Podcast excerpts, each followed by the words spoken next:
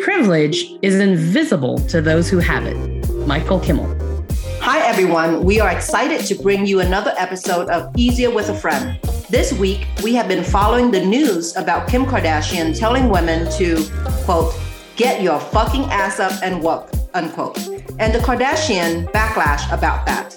As always, this is Chi. And Elaine. And of course, we have been discussing it and we have some thoughts about this whole drama. Exactly. So Kim Kardashian also said, quote, it seems like nobody wants to work these days, end quote. And this has inspired outrage across the internet. She and I have been following this and really trying to see it from several angles, giving people kind of the benefit of the doubt. So, just to start off, I not trying to take away from what the Kardashian family has achieved because I know that in her own mind, and I'm sure in reality, that Kim Kardashian does work hard, right? She runs several businesses. She talks a lot about how many hours she doesn't sleep and how many business meetings and things like that that she has. I just think that the flip side of that is that she also doesn't see that she probably has an army of helpers that also assist her, right? I'm sure she has nannies and cooks and personal trainers and things like that to keep her empire going. And a normal woman, the average woman, is not going to have any of that. You would be lucky as a woman in America. Let's say you have a child or four children, like she does, and you would be lucky to have help because a lot of times, most of us live very far away from our families. I completely agree with that. The ability to afford help with your family so that you can dedicate more of your hours to work is a huge privilege, to be completely honest. I struggled with that when my kids were younger. And my husband and I, we still have to juggle those responsibilities between our jobs and our responsibility to our kids and our family. So, yeah, that is something that not even to the level of, let's say, a Kardashian wealth, but even people who are just able to afford good daycare for their kids versus single moms and people who are struggling to find good help, find someone to take care of their children while they're trying to go to work. So the level of privilege here is extreme, right? They grew up with extreme privilege. But even when you're comparing just people who aren't Kardashians, but when you're comparing other people, I acknowledge that I have some privilege that other moms and other women do not. Right. And I am definitely not Kardashian rich, you know? Right. But I think what you said earlier about how for people with those privilege, it may be invisible to people who have it. And she probably feels she works very hard. Mm-hmm. She probably feels that her whole family work very hard to have what they have. And in their mind, it's true, but she may be blind to the privilege that she has compared to everybody else. Right. No, I absolutely agree. And I think that I've really tried to give her the benefit of the doubt in terms of what she said, but it's bad that she's this privileged and just doesn't recognize it. I've been giving her a little grace in terms of trying to feel that she wasn't meaning anything bad by it. But if you look back at her beginning, right? Like I said, not trying to take anything away from her, she leveraged a sex video into the stratospheric fame that she has today, right?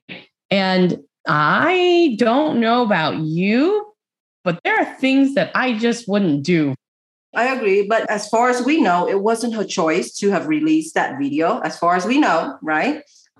Now, she took what potentially is a scarlet letter A moment and turned it into a multi billion dollar empire for not just herself, but her sisters.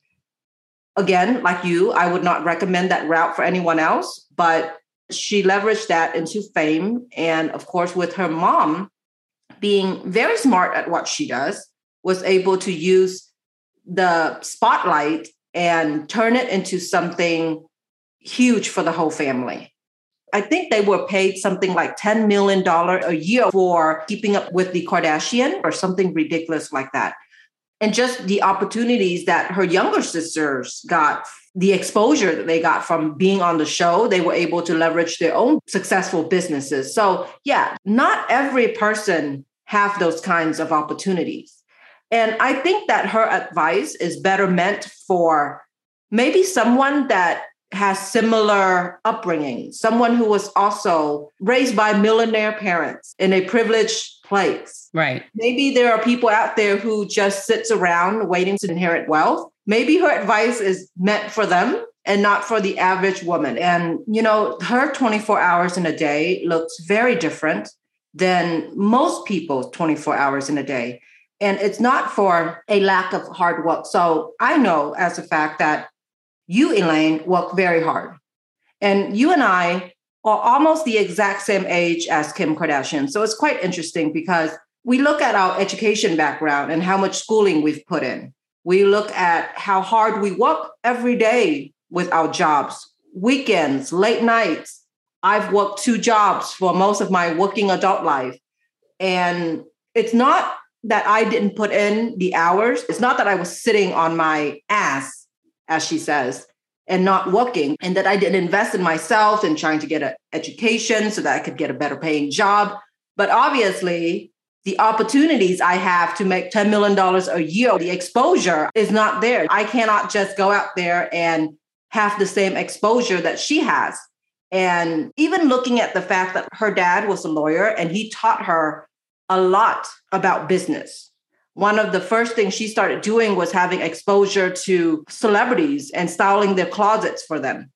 Even if I had a bunch of knowledge about fashion mm-hmm. and I could do that job, it's hard for me to have connection to a celebrity clientele so that I can start getting my name out there. So right. that's a very basic example of how her privilege has helped her from day one she wouldn't mm-hmm. have those connections without her rich dad who had connections. Right. And to follow up on that, as a matter of fact, Jamila Jamil actually tweeted back at the Kardashians and had a lot to say about what Kim said. But to summarize, basically saying that for women who essentially have made their money off their looks, and she's not taking away from what they've done and the genius that it's taken to get there, but she said essentially that everybody knows where they made their money from. And so they should not lecture people on working hard and using your time correctly. Part of the exact quote says, I hope nobody holds themselves to the standards of people who were raised by millionaires. I think that's the most important part of a quote. And I think the part that I really want people to understand is don't compare yourself to the Kardashians. Don't compare yourself to other people who are more privileged than you. Your level of success should be defined by what your goals are that you set for yourself and not some unrealistic standard that other people who have a ton more help, a ton more uh, resources at their disposal. Don't compare yourself. That's not good for your mental health. That's not realistic. That's not going to bring you happiness. I think the better thing to do is to see that they are privileged, happy for them. Good luck with that route. That's your life. And instead, set realistic goals for yourself. Do what's right for you and your family. And as a matter of fact, even among our group of friends, right? We have a big group of friends that we went to high school with. Mm-hmm. Some of our friends grew up with more privilege than I. And mm-hmm. I was just telling Elaine about this earlier when we were discussing this episode that the fact that if you grew up with two parents who spoke English it's a privilege because my parents, both of my parents, although my dad speak a little, he was not going to volunteer at the school. My mom was not able to read the permission slip and sign it for me to go on field trips. And there were just things like that that you kind of figure out as a kid whose parents did not speak English, right?